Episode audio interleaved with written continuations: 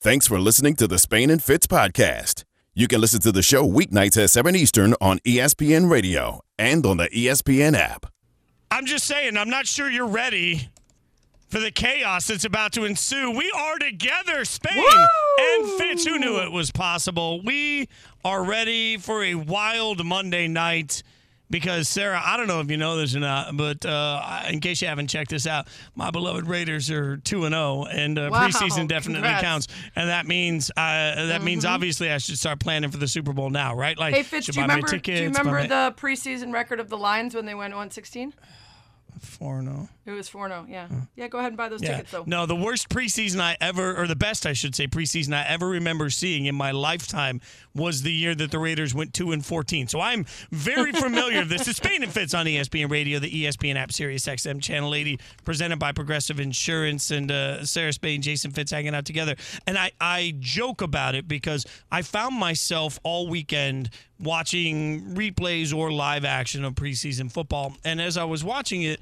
I found myself to be very measured. And I don't know that everybody feels that way. Like, it's easy to come out and just explode over, oh my God, huge moments in the preseason, while I'm sitting there saying, okay, you know, Mike could. uh, Like, we try to be measured on this show. The preseason is the optimum optimum time to be measured. I just don't know that it happens. I think everybody's ready to overreact. You just offered up one of your favorite Southernisms that I only learned because of you, which is might, could. Could. Yeah. Might could. Doesn't mean it means maybe, I think. Might could. Mm-hmm. Um yeah, I actually watched the Bears' first preseason action yesterday, uh, uh, from yesterday today on my, or maybe it was Saturday. Either way, I watched it on my flight home today from LA. And I think because everyone knows the Bears are going to be trash, it is everything but overreaction. It is simply, hey, there were some nice plays in there. Hey, there was some stuff to build on, right? Like everybody knows that there is no reason to build up this team in any meaningful way because the team itself is not trying to win at all. So I actually really enjoyed watching and looking for just the moments from young players, Jaquan Brisker, looking at uh, the play of, of you know Justin Fields on a very small sample size, and the defense and some young up and comers that I was excited about, and just using that as a, as an okay place to sit, unlike teams like yours that have actual expectations. Well, and with that being said, I mean, obviously the Raiders, uh, you know, leave it to to my buddy Mike Golic Jr. to be reminding me that the offensive line and the defensive line are both getting pushed around and manhandled in a preseason game, which did happen. But there were some takeaways. I mean, Thayer Munford, a rookie seventh round draft pick out of Ohio State, started at right tackle for the Raiders. Could be the future. We don't know. But those are the little things that you maybe want to take a, a look at. But I do think it's important sometimes to figure out where the the line on all of this is because you know for example today you know i know first take was yelling about 17 penalties for the cowboys and i hear that but i also think you have to understand how much of these games now are being played by either backups or fringe guys that aren't even going to make the roster. It looks so different. There's so little meaningful time from starters. I, I we have to understand that what we're seeing right now is a disjointed attempt at figuring out how to get depth and realize also that the first couple of weeks of the regular season are going to look clunky because the preseason's no longer used for the purpose of getting good at football. Right, which is fine actually. And it's Spain and Fitz, Sarah Spain, Jason Fitz. I think if you're a fan and you're first of all gambling on preseason, get a hold of your life. And I am talking to you, Kevin Winter. Secondly, I I feel like if you're a fan and you're watching and you're expecting that everything you see bodes poorly or well for the regular season, you're ignoring that this is an opportunity for them to try stuff out a very specific thing that they might be working on at, at the expense of everything else. A play that they know that they're killing in practice. Let's see how it looks here with X and Y different. You know, I think there's so many opportunities to remember that if you went behind the scenes, you would you would have a much better idea of whether the plan failed or not. And that's really hard to do when you're just watching from home. Yeah, there is no doubt. Now, I do understand why some instances, some very specific instances, people freak out a little bit. Jordan Love uh, getting into the preseason and maybe not having his best uh, his best results. I'm They're feeling that, good uh, about that Aaron Rodgers deal once again. Not that they ever weren't, but like every time they get a look at him, they're like, really dodged a bullet there. Yeah, but the uh, the But also, how thing is, dumb of us to draft him yeah. and, and create all of this drama for absolutely no reason because he is not the the guy. not even just create the drama, but also waste the first round pick. Like I, we become so enamored with the concept of Aaron Rodgers coming back that we forget sometimes. Like most organizations that draft quarterback in the first round, and that quarterback never sees the field for the duration of his contract, Right. They would just be absolutely raked over the coals of like, oh my god, how could you do that? And with the Packers, we're just sitting like so many people are sitting back saying, well, I, I just absolutely love Aaron Rodgers. Come back, doesn't matter. I don't know. You know, you know who they could have had that might have been interesting? I don't know for Aaron Rodgers, Michael Pittman Jr., Uh, could have made. Chase Claypool. Uh, you know, I could go down the list of players drafted after Jordan Love that they could have had to support the guy that they already had, who is a Hall of Famer, instead of picking Jordan Love. Well, the the Bears did beat the Chiefs, so I think that supports that the Chiefs are headed Yeah.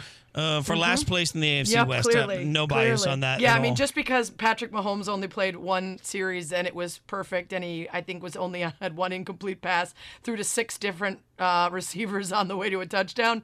That was just one drive. I mean, the rest of the game was clearly the most important part to watch. what I think is hysterical about preseason football in general is one particular overreaction. Sarah Spain, Jason Fitz, Spain and Fitz on ESPN Radio. One particular overreaction always comes from when you see any athletic quarterback run around for a long time and then make some crazy throw. It's completed in the end zone, and everybody freaks out. Like even on Thursday night, that's what Titans fans were doing for Malik Willis. They're like, "Oh, look at this Oh, athleticism." that was fun, though. Uh, That yeah, was fun. It is fun, but then you got to look at it and say, well, is he going to do that in regular season? Like he's th- th- they're playing against a bunch of backups like it's backyard football. Yeah, yeah. Most of the time for I- quarterbacks, you want to see them go through a progressions, you want to see them go through reads, make easy throws, understand these things. Having a guy run around against a bunch of competition that's probably less talented than he is while he makes a great throw doesn't really do it for me compared to just seeing a guy drop back and know who his third receiver is in that route combo and throwing to it.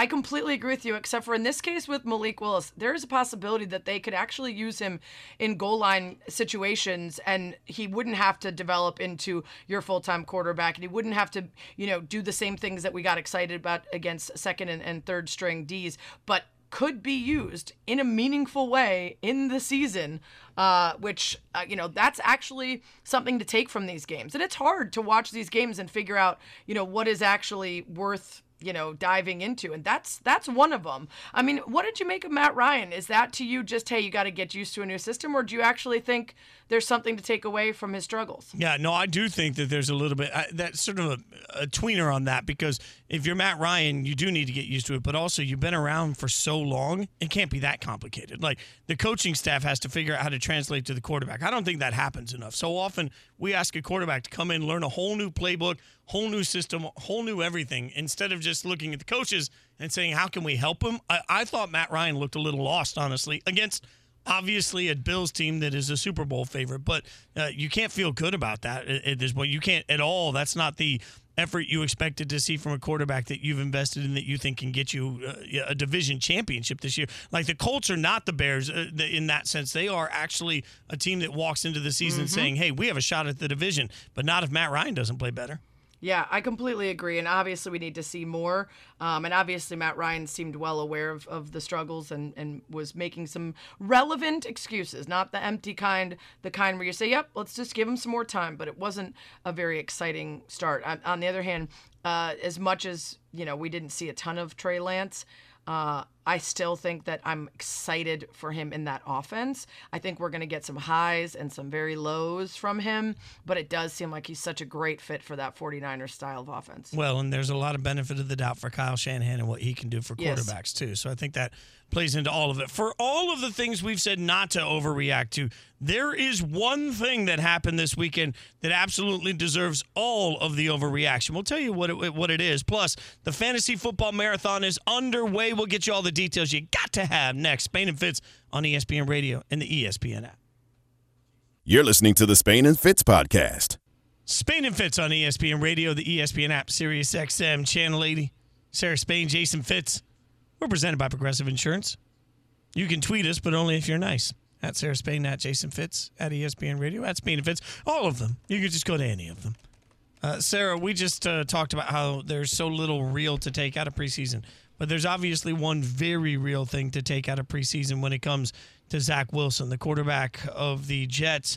Suffered sort of the worst case scenario for most football fans uh, when you start talking about what it could mean and you see a, quarterback just running around on the field, uh, leg buckles, you never know what it's going to look like. Look for that second, you know, they play the replay over, over and over and over again, and it looks like suddenly people are saying the season is done, but we're not sure what's happened. An MRI on Saturday confirmed a bone bruise and a meniscus tear, but not an ACL tear per NFL Network's Tom Pelissero. But they're still going to go in and have to scope the knee before they know the full damage of what's been done. So there are time frames of return that go from two to four weeks uh, to we're not really sure. So right now everybody's sort of pressing pause on Zach Wilson. This is the worst case scenario, obviously, for any team when you're talking about your quarterback, but especially for a quarterback that everybody's looking for a big jump from. Everybody's looking for some opportunity for him to move forward. I, the reps matter to Zach Wilson more than they might to somebody that's been in the league a long time. Absolutely. And to your point about them now being non committal, it's just a roller coaster ride for the Jets, right? Of the excitement about year two with a young quarterback that I'm not super hyped on, but they're excited uh, for the possibilities of. They at least have hope at, at, their disposal. And then the injury, and then the report okay, it's not as bad as we thought. Oh, phew, thank goodness. And then they come back, wait a minute, actually we're not out of the woods because we don't know, you know, how they're going to handle the meniscus when they actually go in um, for surgery. And your projection that you came out with of two to four weeks, when you think, okay, fine, great, it wouldn't be that much, it won't affect too much of the season, could be absolutely changed by the scope and what they find in there. Yeah, which takes us back to when the Jets were telling us that Joe Flacco's a you know Super Bowl caliber starting quarterback right now. Uh, I think we all sort of laughed at that. And now we're going to get proof of it. Garrett Wilson, the Jets wide receiver, had this to say about the difference between the two quarterbacks at their press conference today. There's definitely a difference. You know, it's uh, I mean, it's a lot of experience right there with Flacco, and uh, you know, I feel like everything with him is is he, he has to, he takes some pace off, can put pace on the balls. You know, he kind of does a good job of of making uh the passes, you know, receiver friendly. That's the best way I can put it into words. You know, it's, it's they're pretty easy to catch. Um, it takes them off the ball when you're running the slant route versus, you know, out route to put some zip on it because it got to be, you know, things like that. So I'll say that. That's an interesting commentary, though, coming from uh, uh, you know Garrett Wilson, who uh, is. I mean, you're talking about a first round pick in this year's draft. So you've got a rookie coming in and saying uh, the difference is he knows when to take some heat off the ball and when not to, and right. how to place One it. of them like, has some touch. I, I mean, that's not exactly One of what them I knows call what he's doing. like that. That's not glowing on your run, young quarterback when you're when you're rookie. We're not talking about like Keyshawn out there being like, hey, you know, this is. You're talking about your rookie rookie wide receiver being out there uh, saying that. I, I think that's pretty pretty It staggering. Sounds like someone who wants to catch balls from Flacco. Yeah. I mean, listen, you could say all of that without really saying it. Yeah, well, you know, Joe's been in the league for a long time. I think he's got a feel for, you know, what kind of ball to give.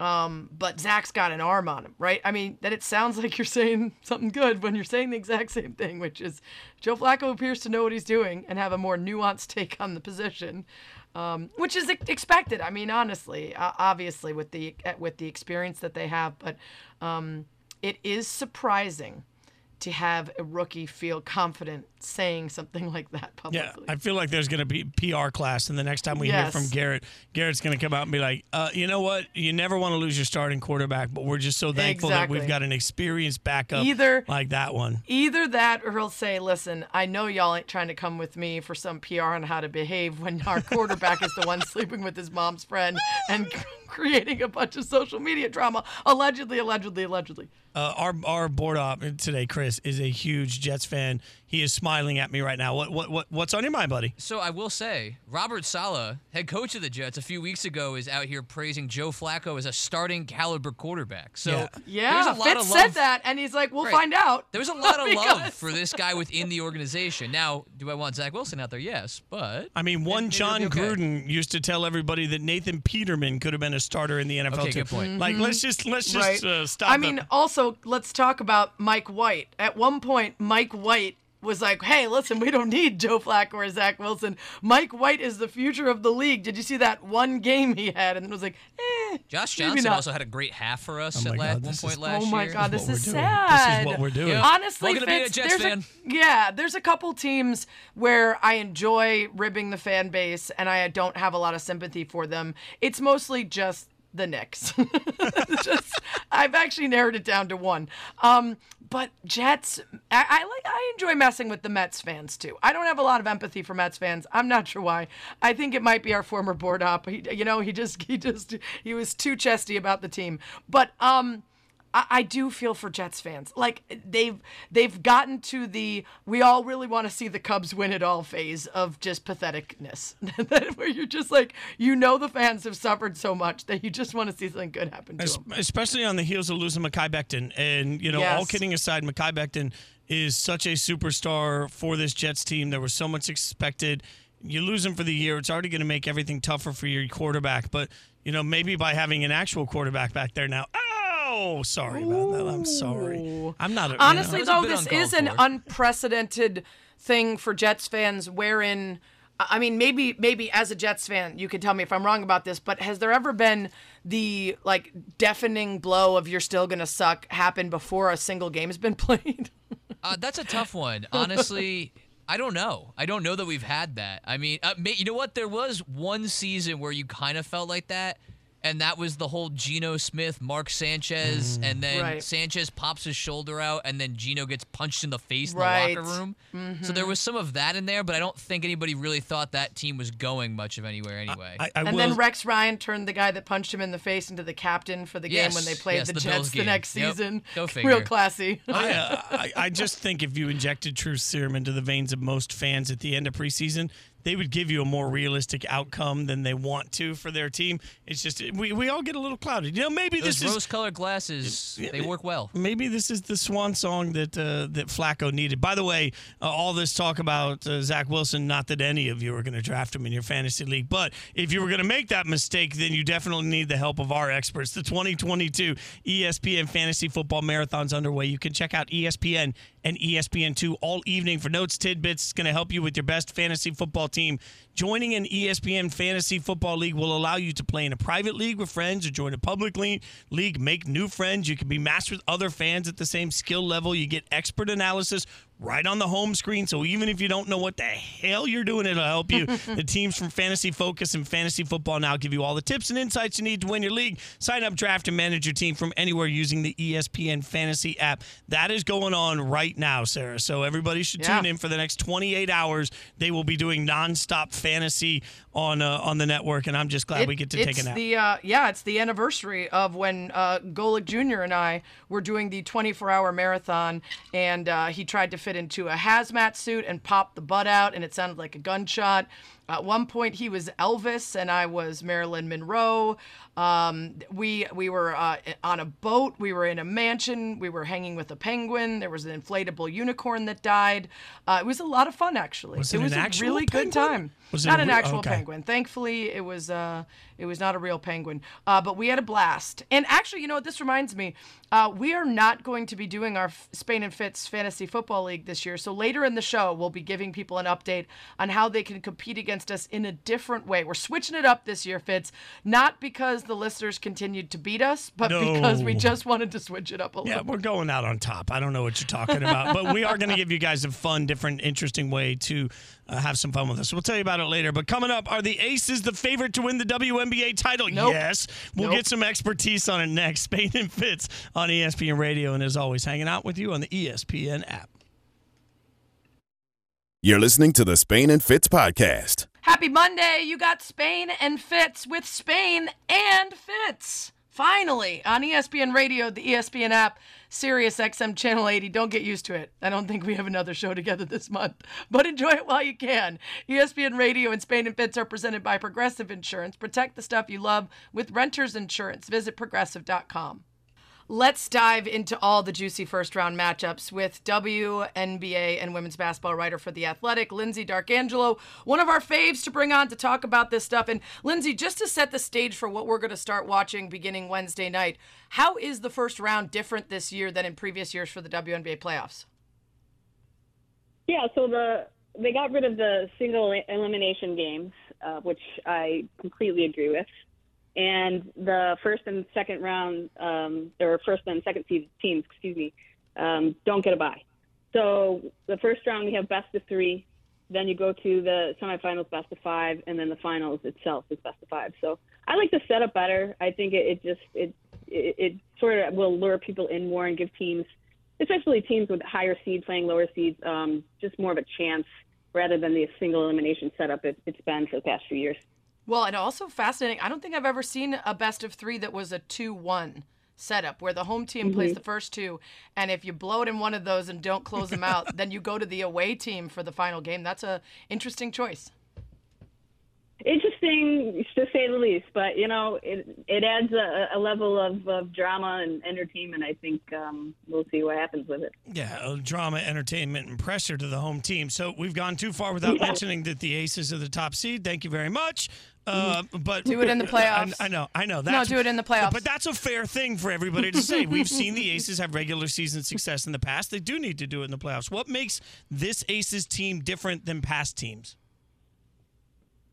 Um, they Becky Hammon, what she has done with this team and kind of unleashed this like run and gun style, um, giving them the green light to shoot, uh, mul- you know, multiple places on the court. Like it's not just Bill Laimbeer was very much get the ball inside, get the ball inside, and and Hammon has just kind of opened things up all over the court, and we've seen what that has done for Kelsey Plum's game. Also, without Liz Cambage on the roster this year, A'ja Wilson just has more movement in the paint uh, especially when they're not uh, they weren't they're not being on the court together. Um, and also on the defensive end for her, it's given her a chance to like up that side of her game as well. So, I mean, all around, you, you see the improvement of Jackie Young, who in the past three seasons has just added more and more to her game. She has a, a killer mid-range jumper now. She added the three-point shot this season, and then Chelsea Gray. I mean, come on, what what more guard. can you say about the play of Chelsea Gray lately? And Her all passing, season, really. Unbelievable. Yeah, I mean, her, just a highlight reel of her passes, I think, would should be just Yeah. be this the promotion for the WNBA next season. Uh, it's Spain and Fitz, Sarah Spain, Jason Fitz. We're talking to Lyndsey D'Arcangelo of the Athletic about the WNBA playoffs. They start on Wednesday, first round action. Some really juicy matchups. I'm not going to hype my sky for just a little bit because I think we all saw last year it doesn't matter where they're seated. So, like, congrats on the number one seed, Fitz. Uh, we came from way down low last year to win it all. So I guess that means being the second seed, we're just going to blow straight through without a single loss in the postseason. I'm not predicting that. I'm just saying it's possible. Let's talk about that matchup for the Aces. Aces Mercury. Mercury is an interesting team. They have been through a ton this year, but they find themselves in the postseason with Skylar Diggins Smith questionable. I'm not really sure what's going on with her. She left the team for personal reasons in the last week of the season, and Diana Taurasi's out with the quad injury. What can we actually expect from them in a first round series? I mean, I think you're going to see a lot of fight from this team. I, I think what they've been through all season has made them closer together, especially this squad right now without Taurasi and Skylar Diggins Smith, as you mentioned. Um, I think we're going to see a lot of fight out of them. I just don't think they have enough to to just get past the Aces. Um, it actually could end up being a sweep a sweep for the Aces, in my opinion. I mean, But could- um, Well, for should. could be, should be. For Skylar Diggins Smith, though, I believe like the emotional toll of everything going on with Brittney Griner and just kind of the adversity that the Mercury have been through the season is just it, it just becomes too much, and then you have to choose between you know what's what's best for you, you know, basketball or, or taking care of your mental and emotional health. So I wish her the best. So then, what series do you think has the best shot for a big upset? So I got my eyes on the first round matchup between the Dallas Wings and the Connecticut Sun because here's the thing: the the Wings beat the Sun two out of three times this season already, and and you look at what how Dallas has been playing lately, like a ton of confidence with or without Arike Ogunbowale on the court. Uh, Marina Mabrey has been sensational. She's averaging 20 points uh, per game over the last seven games. Teaira McCowan has come alive at the center position, providing them with like an inside presence that they've sort of been missing throughout the season. And then you have the Sun; they're eight and two in the last 10 games. They have um, the second best overall defensive rating in the league, but they're going to need to they're going to need to execute. And and we've seen, you know, in the past couple of seasons with them in, in the playoffs, they they sort of have, have run out of steam. So I think there's an up, a potential upset there, and um, the Sun just need to play their game and and just be tight on defense in order to um, get past the Wings. Yeah, the Wings, uh, as you mentioned, Arike Ogunbowale, she's uh, been one of the top scorers in the league all season. She's out for the first round. They've had a lot of injuries and setbacks, and they're still in it, but they mm-hmm. haven't won a playoff game since the franchise moved from Tulsa to Dallas. So there's a lot of expectation for them to take that next step. That's going to be tough against a good Connecticut Sun team. It's Spain and Fitz. We're talking to Lyndsey D'Arcangelo of The Athletic about the first round of the WNBA playoffs, which starts on Wednesday. Uh, Seattle Storm, Washington Mystics. Talk about big mm-hmm. names. This is chock full of superstar names, and the Storm have finally started playing up to the expectations that many of us had, especially after adding Tina Charles. I think that gave them four number one overall picks on their roster. But when Delle Donne is back, that is an entirely different team coming out of Washington. What do you make of this series? Yeah, I couldn't agree more, Sarah. The Washington Mystics are actually my dark horse in this playoff race. It's sort of just been you know, uh, flying under the radar this season, always being at that fourth or fifth um, seed in the standings. You know, Delle Donne obviously took some games off. She played 25 games this season, so so about 10, 10 11 less than than uh, the normal um, load, and just to rest her body. And what the, the mission for that was to just to manage the roster and get to the playoffs, so she could be back at, at full strength and be fully healthy. So now that she is, and now that they're in the playoffs, so you know, she's led the team in scoring with 17 points per game. They have the highest. Uh, she has one of the highest defensive ratings in the league. She's having a really good season, even though she's taken some games off. And, and Washington, like you said, is just a better team with Delle Donne on the floor. Um, uh, she maybe she'll play less minutes, but I got to believe that she's going to play throughout the playoffs, and and that that was the goal. And so we're going to see, I think, a, a tight matchup, and uh, I can see the Mystics getting past Seattle. All right. So obviously not in the playoffs, but Liz Cambage has spoken, and in that process of speaking, was a little unclear about what exactly she's saying has happened and why she's stepping away. But she says she has a story to tell. What's your reaction to her statements? Uh, so, Liz, I think you know I think it gets to a point where you go from place to place, and, and if, if there's toxicity there and, and like a toxic environment, or you have locker room issues, or, or things happen, you know, eventually you have to start to look at why that happens every place you go. Um, I think, I hope that that Liz takes some time for like some self reflection and maybe like really comes out. She did say she was going to explain some things um, that were being talked about, and, and I'm hoping that she's she's honest with with herself and with everyone about maybe some even some some mistakes she may have she may have made herself and and, and just be open about it because I think being transparent is, is the way to go here. Um, you know, with everything that she's been through, but um, we'll see what happens. You know, I'm not really sure when that's going to happen or what she's going to say or explain, but you know, like like I said, we've sort of seen this this happen almost every team she's been on in the W, and it's sort of at some point you just have to take some personal accountability. Yeah, I think Liz Cambage might be one of the athletes that helps us usher in a better understanding of how to talk about mental health while also reconciling personal choice because she has struggled mm-hmm. with that and she has struggled with uh, mm-hmm. addiction. And there's so many things in the back of her story that uh, make you empathetic, but the continued mm-hmm pivots toward this behavior, regardless of the people around her, um, there is at some point a point where it's not valuable to teams anymore. And then um, mm-hmm. the conversation shifts from simply mental health and empathy to um, needing to fix your behaviors or no longer be someone who's who's welcomed into the sport. It's Spain and Fitz. Last question for Lyndsey D'Arcangelo, and I appreciate Fitz being so dedicated to his aces that he refused to even mention the name of my team, the defending champion Chicago Sky, in their Never first round matchup with the Liberty. Obviously, anytime Sabrina Ionescu's out there, she can go off. Natasha Howard can be great. Um, I mean, this is a this is a team that's got some stuff, but the depth on the on the sky when they're putting it together. Uh, this seems like uh, hopefully uh, an easy round for them.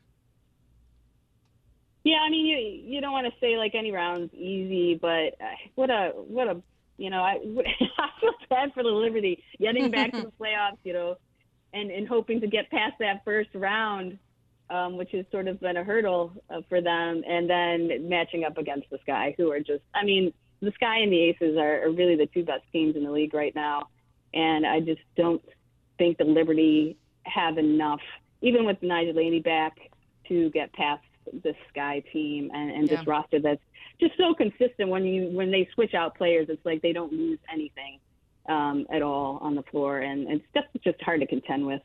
Absolutely. I agree. What a great note to So finish should I, should I go What buy my great- Vegas Aces championship gear now, or do I wait a week? No, I get don't a know. tattoo. Go ahead and get okay, a tattoo. perfect. Fitz. That'll go over See well. how that works out for you. one of many. Uh, Lyndsey D'Arcangelo of The Athletic. Hey, thanks so much for the time. Appreciate it. Thanks, Lyndsey. Thanks, thanks for having me. Uh, that reminds me, Aces and Sky Smack Talk, that there might be some things we need to address that I may have forgotten until right now. That's next. Plus, a movie from 40 years ago was re-released today. It asked us, it had us thinking what we could ask you about childhood movies, and we're going to do that next. It's Spain and Fitz. Spain and Fitz, the podcast. I've turned into Jason Fitz. This Congratulations. Terrible development. Oh. Let me explain. It's Spain and Fitz with Spain and Fitz on ESPN Radio, the ESPN app, Sirius XM Channel 80. ESPN Radio is presented by Progressive Insurance. The last time we worked together, which was what, 2012, 2013? yeah, yeah, about that Yeah. feels like that. Um, I lost a bet. It was one of, I believe, two I've lost to you over the course of our long radio marriage. Uh, I'm I've- undefeated. no, it doesn't work that way. Up my other one instantly. I paid half of that bet up by changing my avatar uh, as a result of the Sky losing to the Aces in the Commissioner Cup. And I was supposed to learn the TikTok dance for your buddy Morgan. Morgan? No, that's a different guy. Who's the guy? Okay, uh, Morgan They're is uh, like no. M- Morgan would be uh, Morgan Wallen, and you know, not, Sure, we're, we're not. he's we're not, got some issues. We're yeah, not going to get yeah, we're that. not. We're not. We're not What's buddies. but Walker, yeah, Walker, Walker. Hayes, yeah. Honestly, Morgan Walker sounds like if you put the two of them together. Oh, yeah, not a idea. Walker Hayes' song "Y'all Life." Uh, I actually invested a bit of time starting to learn it, and then learned you wouldn't be on the show with me for like three weeks. And I was like, "Well, this isn't fun to pay off if I don't release the video, and then we don't make fun of me." So I put it on the side and then I forgot about it until we decided to do the show today and I was like, "Oh yeah." So that's going to have to happen I guess in September because we're not hosting again together and I'm going on vacation. And so yeah. Yeah, you know, here's the thing. Like, I think that the later we get into the year, the better the costuming can be. The, the more popular the TikTok is going to be, and uh, as a result, it will only be more of a viral sensation. Yes, it will be the song of the season according to the SEC. Yes, unless their fans have anything to say about it.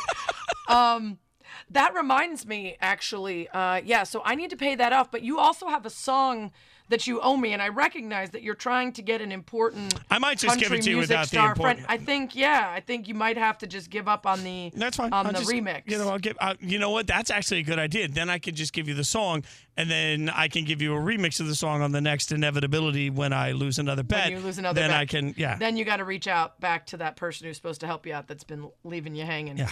Um, all right, so I'm going to pay off the TikTok dance. Uh, I don't know. Do we want to make an Aces Sky bet for this playoff run? I mean, we are back at it again. Another season No, no, of our teams being the best there is. oh, we have to make another bet. I mean, you just heard Lyndsey D'Arcangelo. It's really it's about Sky Aces unless something goes wrong.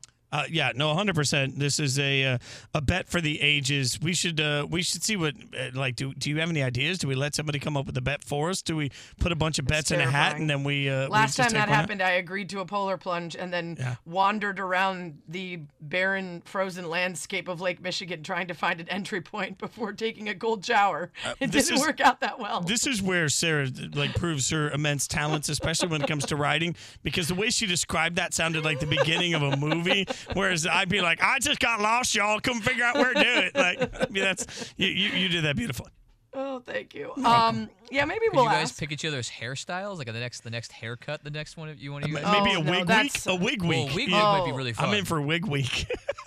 I, don't know why I just coined little wig bit- week. A I mean, a little bit of a difference between you doing pending. wig week on your, you know, college football show and me just randomly wearing a wig for around the horn. That is I probably know- fair. I don't know if it's quite the same. I mean, wig week though for me would include like Wig s- week. six digital shows and maybe a college football live. So That's I mean, fair. that's that's a that's is a it's a heavy fair. lift. It, it's it's you know the kids would say Sports Center on Snap. I'm wearing a wig like wig week. I, I don't know. I kind of would love to see you with like the 1980s sideswept news reporter vibe, like a front bang side part that like Okay. whoofs across the front. I, I do love the description on that. You know, I just I don't know. Rachel Did from you Friends. visualize what I what I, I? It's hard to tell whether you're picturing No, what no, I'm, I'm- I'm with you on putting that. out The- there. yeah, I'll the find a picture. Yeah, yeah, and no, I see, got you. But yes, um, yeah. I mean, I think that would be very funny. I don't know that Around the Horn would be down for that, particularly if, like, the day that I was on, there was a you know a, an important topic like Deshaun Watson, and I just have like a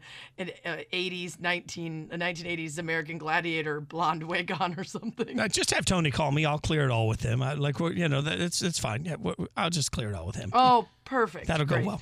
Uh, we'll have to think about this. Uh, WNBA finals. We've got a little bit of time, and I will thankfully be back from my very lengthy vacation uh, before the finals are underway. So um, we can we can ponder it. I, I, if Can we something were to go terribly wrong in the early rounds, though, one or both of us might be saved from sure embarrassment by us not having made the bet in time for that terrible. No, we need this to go all the way to like it needs to go to the, the the final. And then when it gets there, ESPN should obviously, I mean, ESPN Radio, Justin, Fly us out like there. pony up here, buddy. Like, let's go. Uh, The radio send us out to these things. Like, uh, nobody else is going to do a better job on radio covering the final than, than we would, and it would be our two teams in our respective Yeah. cities. I'm in the for this. WNBA finals brought to you by Wig Week. yeah, brought to you by Wig Week. Clearly, the final presentation will be done uh, with both of us wearing the wigs of our. Brought to you by uh, Dollar Shave Club, and whoever loses And- shaves their head. No. and wig- whoa. Again, slightly different outcomes depending on whether that is me shaving my head or you. Oh God, Oh, yeah, man. is fair. Um, it's Spain and Fitz. Sarah Spain, Jason Fitz. We'll get to the bottom of this bet. We'll figure it out. Uh, we also wanted to ask you, Fitz, you were telling me about an ET re-release. I actually went and saw ET with my dad in the movie theater as a kid. I- I remember it distinctly because we just didn't really go to the movies, um, and that was one of the few. And it was a daddy-daughter date, uh, just the two of us. And it is a deeply disturbing and sad movie. It makes me sad anytime I just see. E.T. doing anything, I just think about how sad it made me when he was basically captive. Yeah, I, I mean, I was in the theater recently, and uh, the preview for it came on. If you looked around the theaters, we're all sitting there. I don't think there was a dry eye in the house. Like anybody that ever seen had it ever seen Yeah. ET was like, just I, um, don't cry in public, don't cry. In fact, on College Football Live today, Tom Luginbill was one of the analysts. He was talking about how his son obviously saw it when he was a kid because Tom took it to, but his son's girlfriend never saw it. She grew up; they've been together forever, and she, her parents never took it. So Tom, Tom was like, you know, she asked if she can go. So Tom's taking her to see. ET and he's like, I'm going to cry in front of my daughter's girlfriend, and I don't know how I feel about that. Like that's what ET does. Well, we want to find out from you guys what one childhood movie moment is the most efficient at bringing you to tears immediately.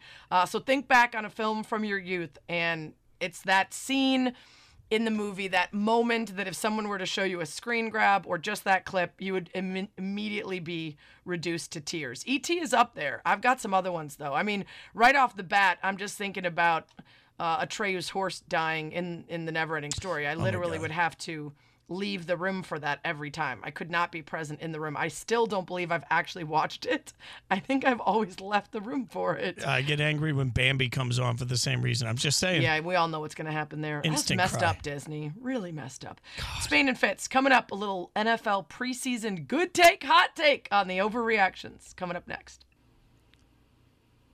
You're listening to the Spain and Fitz podcast. I think we can all agree if you were sitting around this weekend like I was, watching every second of preseason football, A, that maybe we need to find better things to do with our life. But B, most importantly, as you were watching all of this football go down, you know one thing. You know that the best part about it is we get to overreact all of it on Monday. It's Spain and Fitz on ESPN Radio, the ESPN app, Sirius XM, Channel 80. Sarah Spain, Jason Fitz, presented by Progressive Insurance. Now, some things are not an overreaction. You know, we like to do a little bit of fun with this. But, Sarah, like, for example, if I say the Raiders are never going to lose a game and they're going to win the Super Bowl, that's a good take, for example. If I were to say that, that you know, the Raiders are, are going to lose twice, that's a hot take because we all know that's not going to happen, right? I've got this nailed. Yep. Uh, see, perfect. That's time it. for some good take, hot take. Let's go. Time to cut through the BS and rate the best takes of the day. Are they good takes He would be the best quarterback in the history of New York to land here. or hot takes? Hot takes? Give him the damn ball and let him decide. That's not the Green Bay way. Find out now on Spain and Fitz. I am going to be insufferable this year. All right, good take, hot take. We're going to take some of the best uh, from around the company, from around ESPN. Hear some of what they had to say about the action we saw. And we start with the great Michael Irvin, Pro Football Hall of Famer. He was on first take and offered this take about the Cowboys and how good they could be this year. This is not like turnovers. Turnovers declare wins and losses. You can still win. With all of these penalties, the Dallas Cowboys still had the number one offense in the National Football League, the number one scoring offense in the National Football League. What you should be saying, if the Dallas Cowboys clean up these penalties, they may be chasing the Miami Dolphins. That's what I'm trying to tell you right now. I assume he means by the Miami Dolphins the champagne poppin' perfect team that uh, continues to celebrate whenever another team loses. Uh, that is a hot take. Not only because it's just like, okay, if they take this historically bad problem that they have and just fix it, they're fine. But also, can we uh, uh, address the other issues, uh, the weapons that we're maybe concerned about, uh, the fact that it appears that both the coach and the starting quarterback don't know how to handle uh, a, a decision with time running out uh, and, and a close game. I mean, there is a lot more to it than just penalties, Fitz. Yeah, I, I mean, this is uh, the hottest of hot takes that we could possibly could have had at this point. And frankly, I watched a little of First Take this morning, and they were out on a boat. I feel like maybe Michael Irvin was partying like he was out on a yacht before he gave this take because there is no way you can tell me historically good. Like you start talking about undefeated. I mean, we're having conversations. We can't talk out of both sides of our mouth as a general sports community. There's so many people today, right now, having conversations about whether Mike McCarthy is going to survive the season. And Irvin wants me to believe they're going to be historically good if they could if they could cut down on penalties.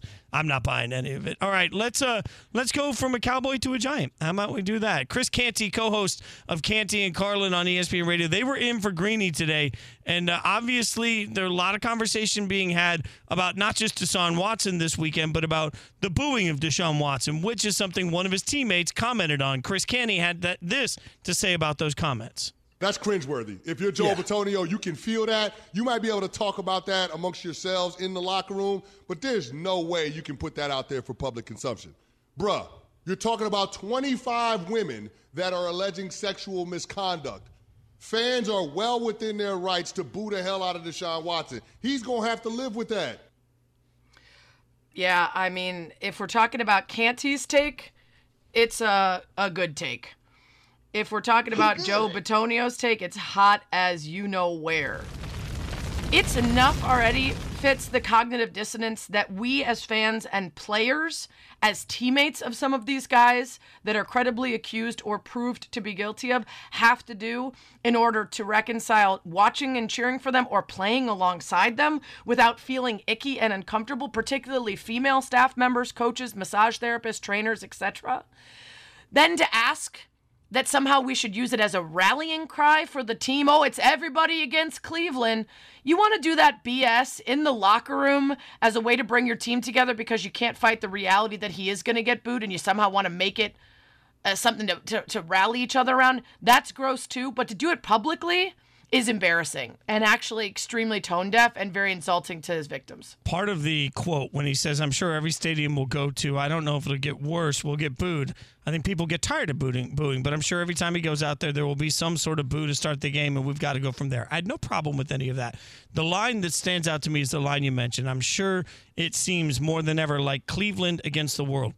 This is, I mean, the the the Canty's take on this is a good take because realistically, for the Browns to turn around and try and pretend that they're the victims in this is Yep. disgusting, and it- this mm-hmm. is nothing short of that. Like, however they got to justify getting through this, there is absolutely no way that he should be saying anything in front of a mic in this situation. And you know for a fact that the organization, the players, everybody behind the scenes are talking about what not to say. This just feels wildly tone deaf. All right, let's move on. A good take, hot take. One of our favorites, Mina Kimes, ESPN NFL analyst, uh, was on NFL Live today and had a take. Could it be that Mina, for the first time, ends up on the hot take list? She had this to say about Jimmy G and whether he makes sense for the J E T S Jets, Jets, Jets. With this injury timeline, I don't think it makes sense. You know, when Wilson first went down and we were hearing maybe it's the whole season, I thought, well, that's a natural fit with offensive coordinator Mike LaFleur, connection there via you know, Shanahan to Garoppolo. But less than that, and it sounds like it's going to be quite a lot less,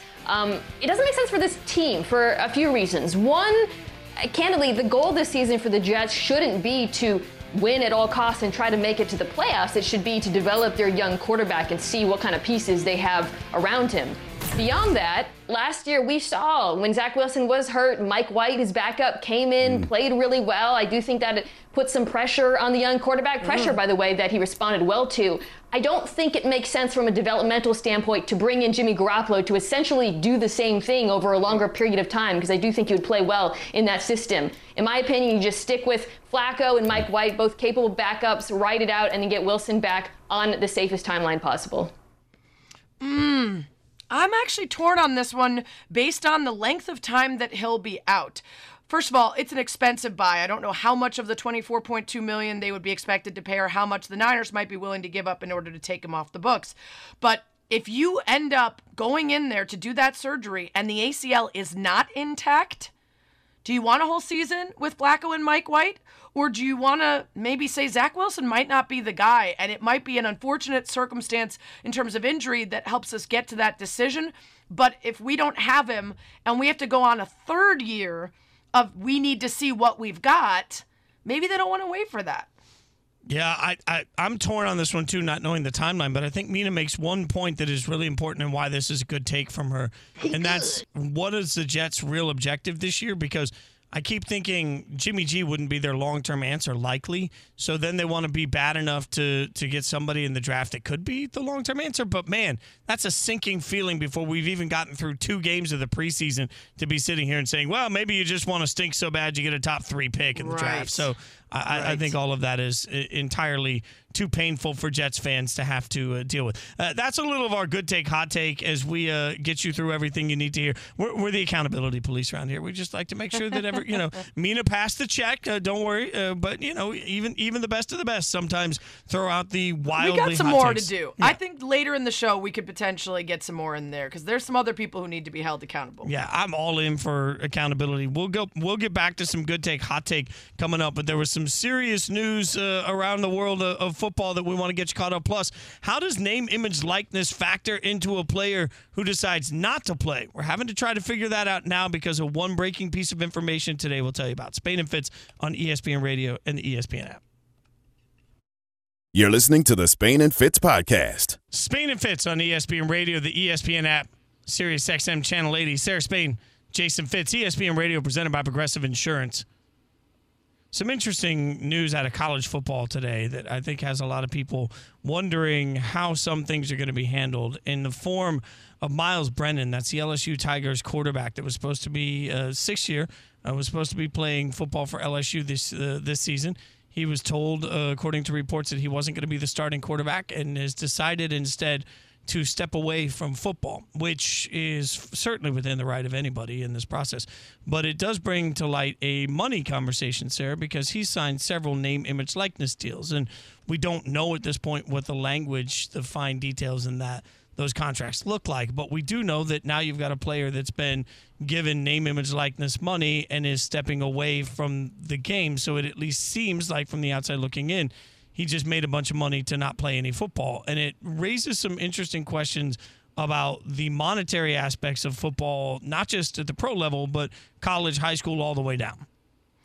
Yeah, I mean, this is something I was just talking uh, to someone about as we were discussing mental health in sports. And there's a whole bunch of people that have been added into the extra pressure uh, and expectation as a result of NIL. Now, overall, I think it is a very positive thing that the athletes at the collegiate level that are bringing in money and bringing in resources and bringing in fans are being valued for that and compensated for it, the same way that musicians, actors, anybody of their age would be for the work that they do.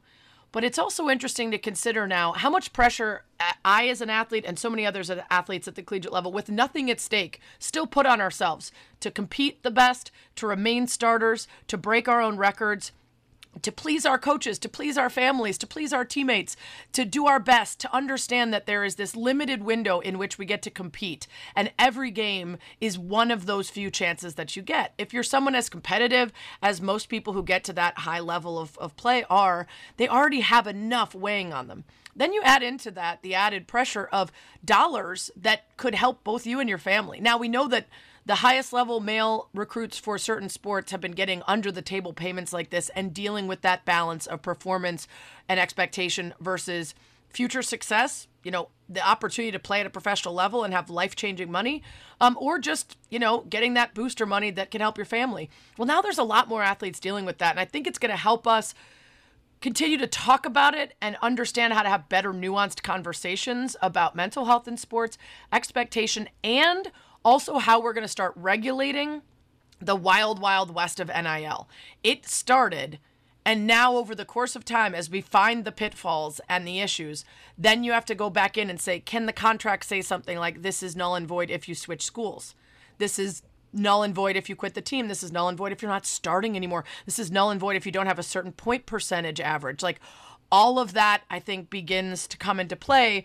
And some really smart people with kids best interests in mind need to be the ones figuring some of that out. Yeah, and it should be noted, as we understand it now, it is against the rules for any, the one rule it seems that, that they have, for any of the paid to be performance based. But that doesn't tell us anything about whether or not players have to stay on teams. And then to your point, you start to get into the pressures that come from you know, your life and from family and from everybody uh, on the outside looking in. And uh, you know, there there are so many times now that we're looking as a society on how to figure all of this out. And look no farther than sort of the the jokes that we've made over years and that uh, people have seen in TV shows and dramas made like Friday Night Lights to see the impact uh, that families can have. And in a very real way to that, a tragic story out of Texas that Aqib Talib's brother has now Mm. turned himself in after uh, the the murder of a youth fo- football coach. And uh, at this point, what we know is that murder warrant was issued, and then uh, there was a fatal shooting Saturday night. And according to witnesses,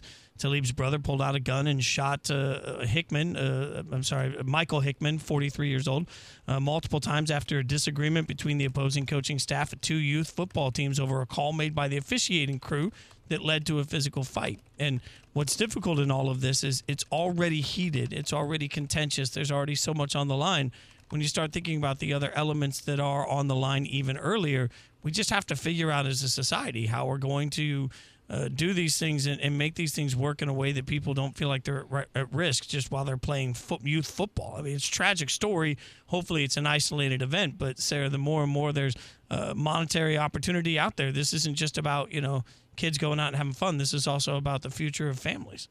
Yeah, I mean, this is an extreme case, and it's not to say that this hasn't or couldn't happen before our current times, but I think it's an unfortunate amalgamation of you've got um, extremely high stress, high anxiety people from the last couple years of the pandemic, a lot of public behaviors have changed and shifted that we are so divided in our politics and social issues that everybody is on edge ready to be aggressive. And i do think social media behaviors and the way people interact on social media has shifted into real life behaviors and interactions with people that just never would have been acceptable or the place that anyone would think to go in the past. You combine that with how commodified all of our sports have become from the lowest levels up where people are taking youth sports way too seriously. We see the number of refs that are quitting because parents are abusing them and screaming at them. We see officials who are beat up by players or coaches after a game. And in this case, oh, just an extreme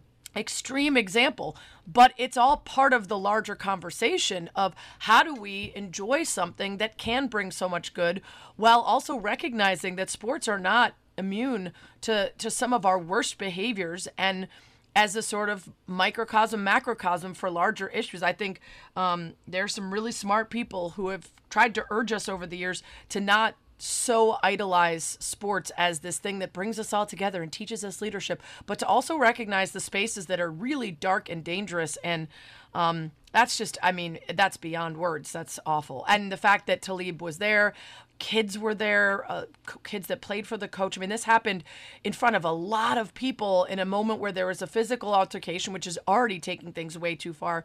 But then to have a gun and take someone's life over it is just horrific. Spain and Fitz, Sarah Spain, Jason Fitz. You know, I, I've got friends in Connecticut that uh, play in uh, kickball league here, and uh, they had a, a matches canceled a couple of days ago because apparently at the last event there was a fight about a missed call and somebody got a gun and Uh, you know, I mean- and you think about like, but I've I've Kickball. watched right, and and the funny thing is like nobody's out there playing professional kickball. Nobody's out there, you know, despite the Ocho, nobody's out there like going and figuring a way to make millions of dollars through it. it it's such a uh, the the competitive atmosphere, the landscape is so heated right now.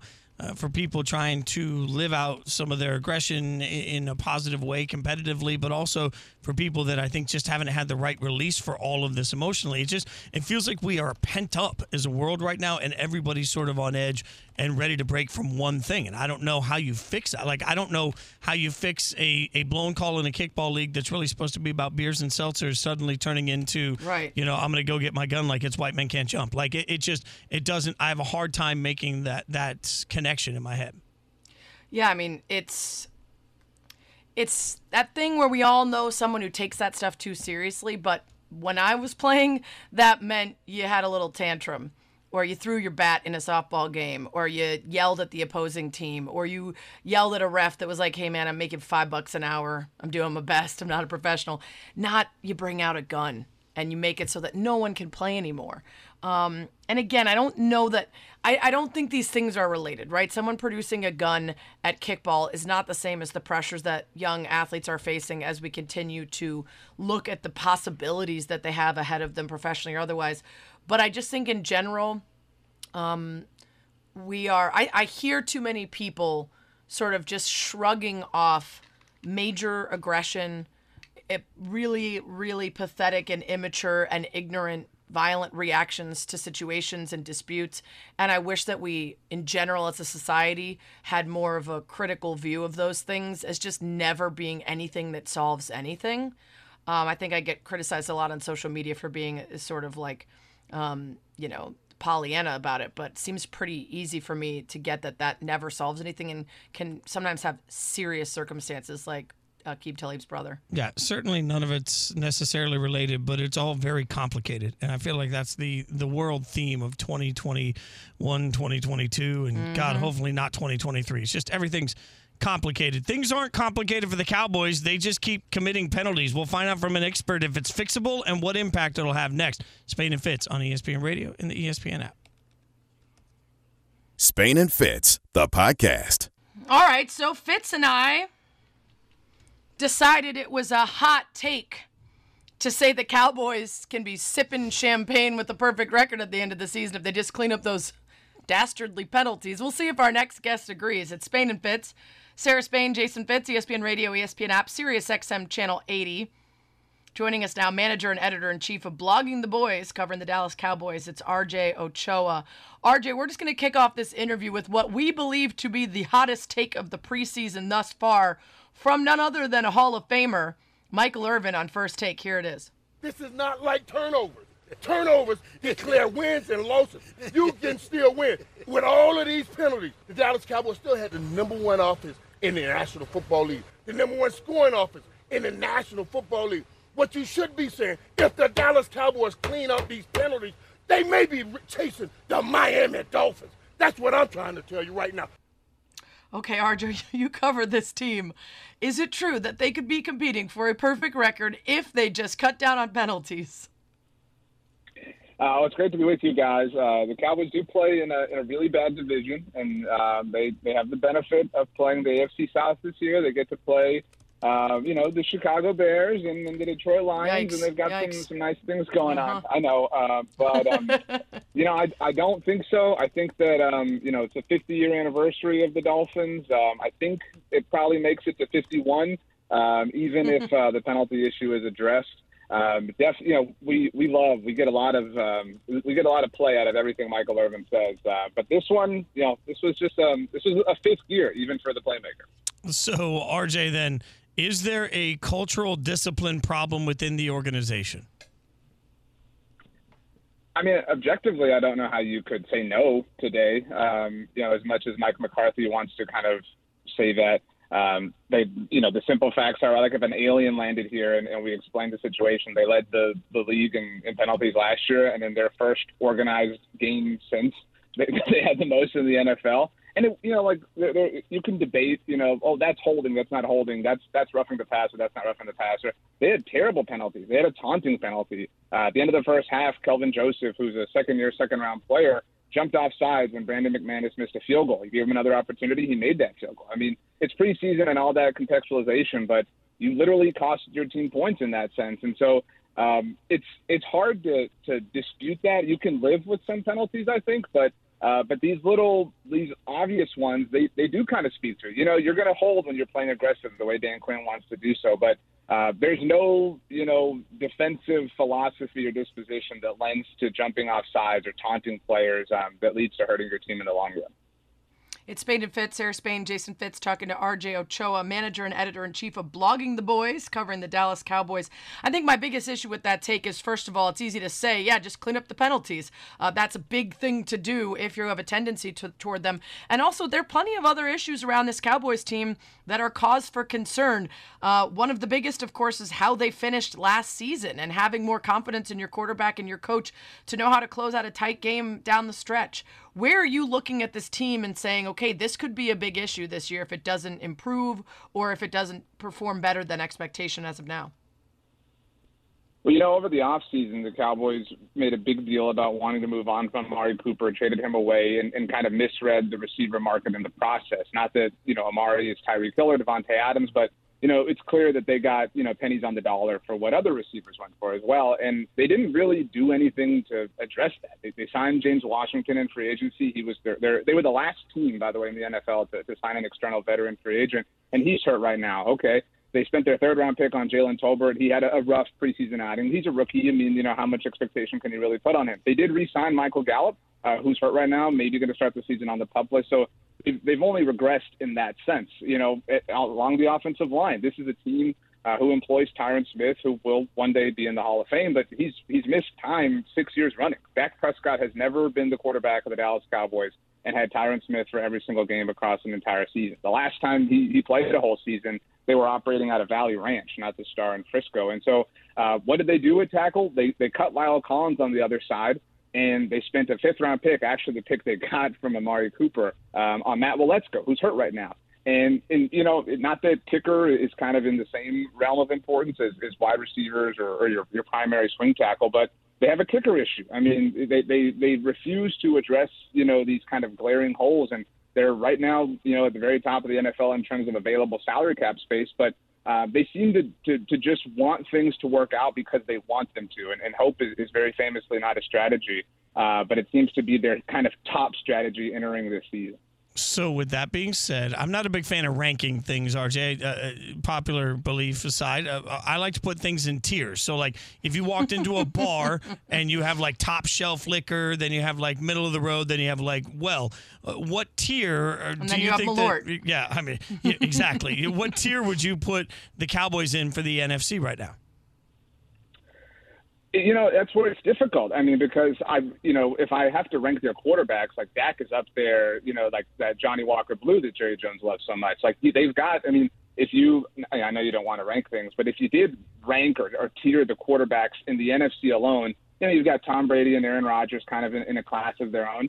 And then the conversation starts, right? Like some people would put Matthew Stafford there. He's got a Super Bowl ring, okay. And then who's who's the next best? I mean, like, is it is it Dak? Is, and then after that, it might be Kirk Cousins. I mean, it might be Kyler Murray. Like the NFC is, is really shy of some elite quarterbacks, and so when you have that, um, you know, you you've got the bracelet to get you in into the the club that you're going in. You know, you don't have to pay a cover charge, and so who cares like how much or or whatever tier um, the drinks are when when you're getting in for free. But out, outside of that, the rest of the roster is difficult. Um, you know, they've only regressed, I think, on paper, and that's kind of been the, the main criticism encircling them for the last few months. And, and they've seemingly done nothing um, to really improve, except for you know spend some draft picks on players, and and you know if those things hit, obviously it works out. But you know, all of this is possible in the world of infinite possibilities, but it, it, it's such a unnecessary way to go about this. I mean, they're they're buying buying a lottery ticket and trying to cash that in as legitimate credit uh, when when they could have exercised all of these resources towards you know supplementing their roster. Again, like the NFC is super weak. Why not identify that? Why not, you know, take advantage of your super weak division, automatically get yourself in the tournament, and then hope that things break your way? But it feels like instead of capitalizing on that, they're resting on those laurels and they're sort of putting themselves in a weaker tier on purpose because, hey, who cares? Like, we'll be able to win this tier no matter what. Spain and Fitz. That's RJ Ochoa, manager and editor in chief of Blogging the Boys, covering the Dallas Cowboys. Hey, thanks so much for the insight. Really appreciate it. And uh, I was going to have you predict how long the fans will will let McCarthy stay without the screams to replace him, but I guess that's very dependent on the job he does and the early season record. So we'll have to have you back in a in a few weeks or a month or so and, and see how things are going. Uh, appreciate the time. Thanks, RJ. I would love that. I'll have a good night.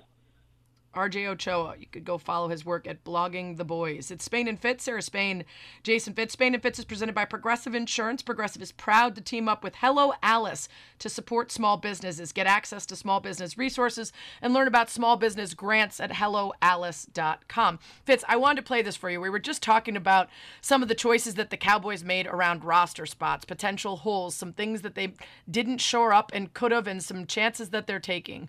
Well, on the collegiate level, I heard this soundbite from Lane Kiffin about needing to find a punter and how they did, and I wanted your reaction to it. Hey, you guys have also added a punter to your roster. Can you talk a little bit about him? Yeah, I don't know a whole lot about him. I think he was down at the frat house, you know, like at a keg party or something, you know, where they got him from. So we got some conditioning work to do with my guy, but um, we just said, hey, someone go find a punter around campus, and so we found one that actually used to punt in Division One. So you never know. All You I can never think, know. all I can think about, I'm telling you, is just Lane Kiffin walking into a keg party and you're kicking like you're just showing off by kicking cans across the campus, and they're like, "That guy, he's our punter." Oh man, I'm all. Well, for what I love is whoever found him. So obviously, some player on the team is at a frat party, and some guy mentions he used to be a punter. Hey, wait a minute! Coach told us to find one. What? You used to do it at the Division One. Come on out to can to practice, and then saying, "Coach, hey, I found a guy. Where'd you find him?" Uh, well, so I was spending a little free time at a frat house. Uh, it'd be the only time I think the coach would be happy that you were um doing keg stands. Imagine being the if you had kid too, though. Like you're calling your parents, like, "Mom, Dad, guess what? Got myself a scholarship by going to the keg Right, party." right. See, only at Ole Miss. I mean, also, all eyes are going to be on this guy after the first thing he says is, "We're going to need to do a little conditioning with my guy." Uh, that's, that's, uh, we're all going to be watching. I mean, we've seen in the past, we've seen some hefty kickers at the collegiate level, some of them quite good. So, no judgment, no shame. Coming up, we have an announcement about an NFL game for our listeners, and we're going to make you cry. It's next. You're listening to the Spain and Fitz podcast. I don't know why we did it.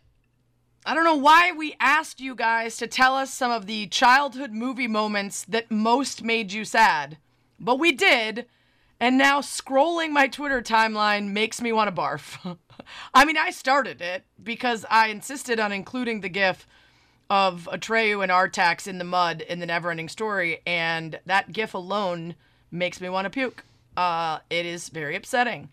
And it has been followed up by a series of gifts from some of the saddest moments of our youth. So well done, us. Happy Monday. Uh, it's Spain and Fitz, Sarah Spain, Jason Fitz, ESPN Radio, ESPN app, Sirius XM channel 80. And yeah, we'll start there. E.T. getting re released years later. And Fitz and I were talking about how you can't not cry during E.T. And it had us thinking what other childhood movie moments are just going to absolutely bring on the waterworks completely out of context. Doesn't even matter if you've watched the whole film. Fitz, everybody went with Macaulay Culkin in My Girl. And the point when she walks up to him in the coffin, he, where are his glasses? He can't see without his glasses. I, I, I never saw that movie. Oh, well, spoiler alert, he died. Bee oh, that's stings. well played. That's well played. Bee, yeah. bee stings. Uh, I haven't seen the full movie, but I'm aware of it from it being brought up a million times. Uh, Angry Bears fan Dadman brought up a deep cut, which is another movie, the only other movie I believe I saw with just my dad dad daughter movie date, An American Tale, when he's singing Oh. Somewhere Out There. out there beneath a pale moonlight. Oh, that's so good. We'll find one another in that big. It's very, very sad scene. Uh, Although if I'm said co- going animated, like Fox and the Hound was way sadder. Fox and the like, Hound, Fox Bambi, and the Hound, like just Lion King, anything where the parent dies. oh man, I, Up. like- I didn't see Up, but I've heard about it, and I am already distraught from just hearing that somebody's wife or something dies and they're old. Uh, no, everybody thanks. asked me why I haven't seen Toy Story 3, and I'm like, because I don't know a single person that didn't bawl through Toy Story three. I haven't even 3. seen Toy Story 1 Oh. because I saw one scene where the toy was sad that the boy left him behind, and I was like, nope, Yep. can't do it. Toy Story 4 No. is probably the saddest one. Oh my. God, why? You guys, I can't watch Why any do of they them. Get sadder, like 'Cause that's just what they got to do. That's that's there was like Pixar. a, uh, there was like a dog movie that was called like Nine Below or Five Below or something. No, Marley and Me. uh, Martin never. I will never see Marley and Me. Why would I do that to myself? Uh, Mike Golic Sr. was telling a story right after one of their dogs passed about how he thought he he was like, I'm in good shape, I'm handling it fine. And Marley and me came on and he's like, I Yes. can watch this, it's no big Yeah. deal. And No. like and then the next day I've talked to him and he's like, I was sobbing uncontrollably for hours. Like you I know, cry at previews of movies. I'm like, I know what's gonna happen. I can tell. Like, absolutely not. Okay, this is not what you'd expect, but it is a movie I saw in my childhood that I will immediately start crying at any point in the movie, remembering the end of it. And it's sort of ruined now because the star of the movie is absolute trash. So it's been a while since I saw it, and maybe I wouldn't feel this way anymore. But Braveheart. Oh yeah. I that used to be my favorite movie of all time. And the part when he's crying and you never see her again and he's gonna die and then he's like, Freedom! Oh my lord. Um, Talk about a tearjerker. Legends of the Fall? Oh, You have a you have one uh, GIF in your mentions that you're probably not familiar with why GIF. it's so. Uh, it's pronounced GIF. Uh, but uh, Jason J gave you the scene of Optimus Prime dying. no, I don't know. and so you're not going to know this, but here's the crazy thing. It was like 89, but it was the Transformers animated movie. And the Transformers at the time were like the, the most popular cartoon for, for boys, right? And they made this huge movie, and this was pre internet. So none of us knew going into the theater that the number one main character that the entire thing was built around was going to be killed in the movie so that they could anoint a new, and like uh, kids were- Anoint? Anoint? Is that the word you were yeah. looking for? Uh, uh, so they could uh, Anoint? uh, anoint a new uh, leader of the uh, Autobots. But what's crazy is later in life, a few years ago, I was watching this documentary on Netflix, "The Toys That Made Us," and they were talking about that movie. And this again, this is pre-internet. We didn't know this, but Kenner Toys had gone in and they'd done the market research, and essentially they figured out they'd sold all the Transformers they could. So they went to the writers and they said, "Kill them all and give us new Oh. heroes that we can sell car- cartoons, so we can sell toys from it." So they tried that, and it became like the the like kids were absolutely Wow. just going Distraught. apoplectic in the theaters, Yeah. like kid, parents Ugh. rushing them out. It, it was it was a scene. They, the I mean, I'm apoplectic because someone just put Old Yeller gif Why? into my mentions. Why? What are you I doing? can't even. Uh, we're getting a lot of Champ. We're getting a lot of Brian's song, which is deeply upsetting. We're getting a lot of Turner and Hooch. If an animal dies, I will cry. I'm out. I'm out. If an I'm animal out. dies, I'm out. All out. dogs go to heaven. No, thank you. It says it right in the in the title. I'm not gonna watch that. Yeah, it's like they can tell Uh, me about it when I get there, but in the meantime, I don't yeah, need the update. no. Uh, Land Before Time. A lot of people are putting a clip from that, which reminds me of the part in the never ending Story, which is also very upsetting when the Rock Man can't hold on Oh, during God. the nothing, Yep. and Atreyu comes upon him after the nothing goes through, and he looks down and he goes, "These look like such big, strong." hands and he's like so mad at himself for not being able to save everything that's flying by during the nothing God, that movie's depressing. It's also so good. You're and then at getting the end, um, when the princess brings them all back, it's like da na na na na na na na na na, and he's riding the horse, and he's like on the back of Falkor. He's like, "Look, Atreyu and Artax," and then the kid does the big fist bump. Ah, You're getting a bunch of uh, Harry and the Hendersons. Like, did was mi- that sad? Did I miss something in Harry and the Hendersons? It was sad. Like, I'm, the the movie never really did it for At me. the so end, does he like go back into the woods or something? I don't know. I don't know. I don't know that I. I definitely watched Harry and the Hendersons, but it didn't stick with me in any way. Uh, well, Uh, anyway, thanks for that walk down memory lane. It's really Uh, our fault. I mean, yeah, have that I mean, I don't know why we did that to ourselves. That we should all go watch ET now and ball. It's Spain and Fitz, Sarah Spain, Jason Fitz. Uh, we have a quick announcement. Uh, you know what? We got to get good take, hot take another time. Those takes are steamy enough to last another day. Uh, but we do have an announcement. So, in previous years, we have had a Spain and Fitz fantasy league.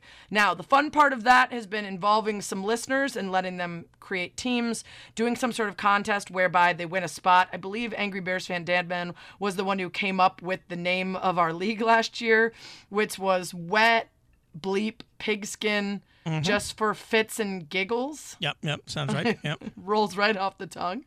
Um, and we had fun playing against them.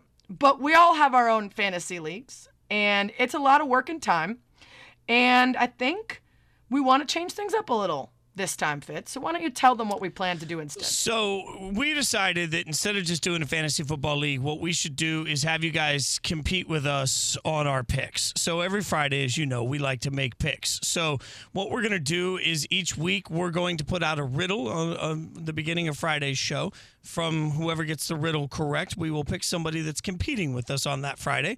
And uh, we will put out uh, our pick six of games, and then you're going to compete against us. If you beat us both, then you're going to get some Spain and Fit swag. It's that simple. Yes. So that way, Yes. every week we can interact with different winners, and we can give you multiple opportunities. So it's it's a nice way to do it every week and take advantage of the fact that early in the season we do very well, and late in the season we do not. So this is your chance. Yeah, yeah. And I think we're still gonna we're gonna workshop how you win. It might be a riddle, it might be one of those social plays where we ask for something clever like we did with the name and pick a winner. Either way, it'll be Friday early in the show. We'll pick who's gonna play against us, and then later on in that show we'll get their picks and we'll see who the champion is. We do have some good Spain and Fitz swag, amongst other things. Maybe we'll surprise people with what they get. Um, maybe we'll surprise them when they don't get anything if you're in charge. I- Yeah, well, my guess I mean, no, that's why we let. No, doing Devin. Devin's going to take care of everything. Devin's the producer. He's he's going to have to take care of everything. I, you know, I'm a very busy man. I have too much to do. Uh huh. mm-hmm. As sure opposed thing. to you just lounging around doing yeah. one I am TV about to show. take a lengthy vacation, so I guess I can't speak right now. Uh, but uh, you know, the good news is Freddie and Fitzsimmons are coming up next. They're gonna have the entire Cowboys team on to talk about whether they go undefeated. I don't know how they're gonna have that many mics. See ya.